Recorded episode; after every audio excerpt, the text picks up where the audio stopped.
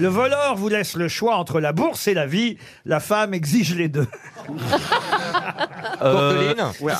Courteline, non. Euh, Fédo Euh, C'est un- Fédo, c'est un non. étranger À l'étranger. oui. Faulkner Ah. À Faulkner, non.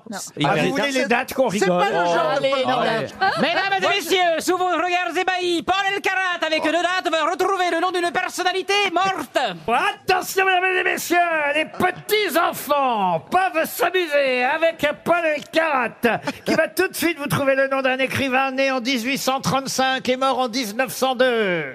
Bah, c'est euh, Samuel Butler. Bonne réponse